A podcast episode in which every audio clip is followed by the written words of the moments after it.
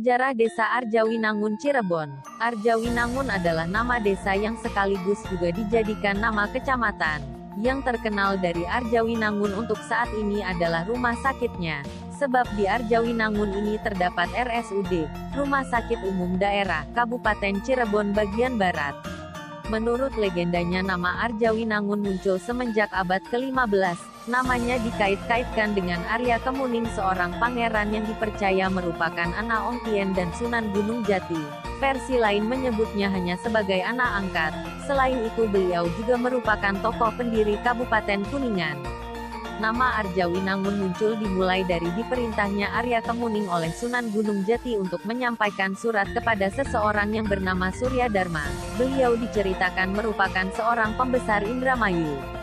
Tidak dijelaskan apa isi surat perintah dan tujuannya, serta juga tidak dijelaskan mengapa yang menjadi kurir dari pengantar surat tersebut Pangeran Arya Kemuning. Singkat cerita, setelah Arya Kemuning melaksanakan tugasnya, beliau kemudian berpamitan kepada Surya Dharma untuk kembali ke Cirebon. Setelah melakukan perjalanan dari Indramayu rupa-rupanya Arya Kemuning merasa letih, hingga kemudian beliau bersama para pengawalnya memutuskan untuk beristirahat di tengah perjalanan. Tempat yang dijadikan tempat peristirahatan itu waktu itu masih hutan belantara.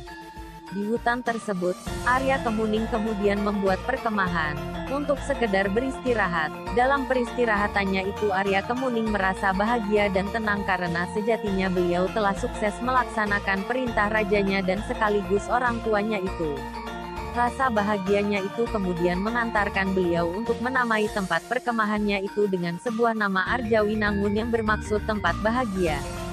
Secara bahasa Arja sendiri merupakan bahasa Jawa kuno yang bermaksud bahagia sedangkan Winangun berarti membangun atau selesai melaksanakan tugas.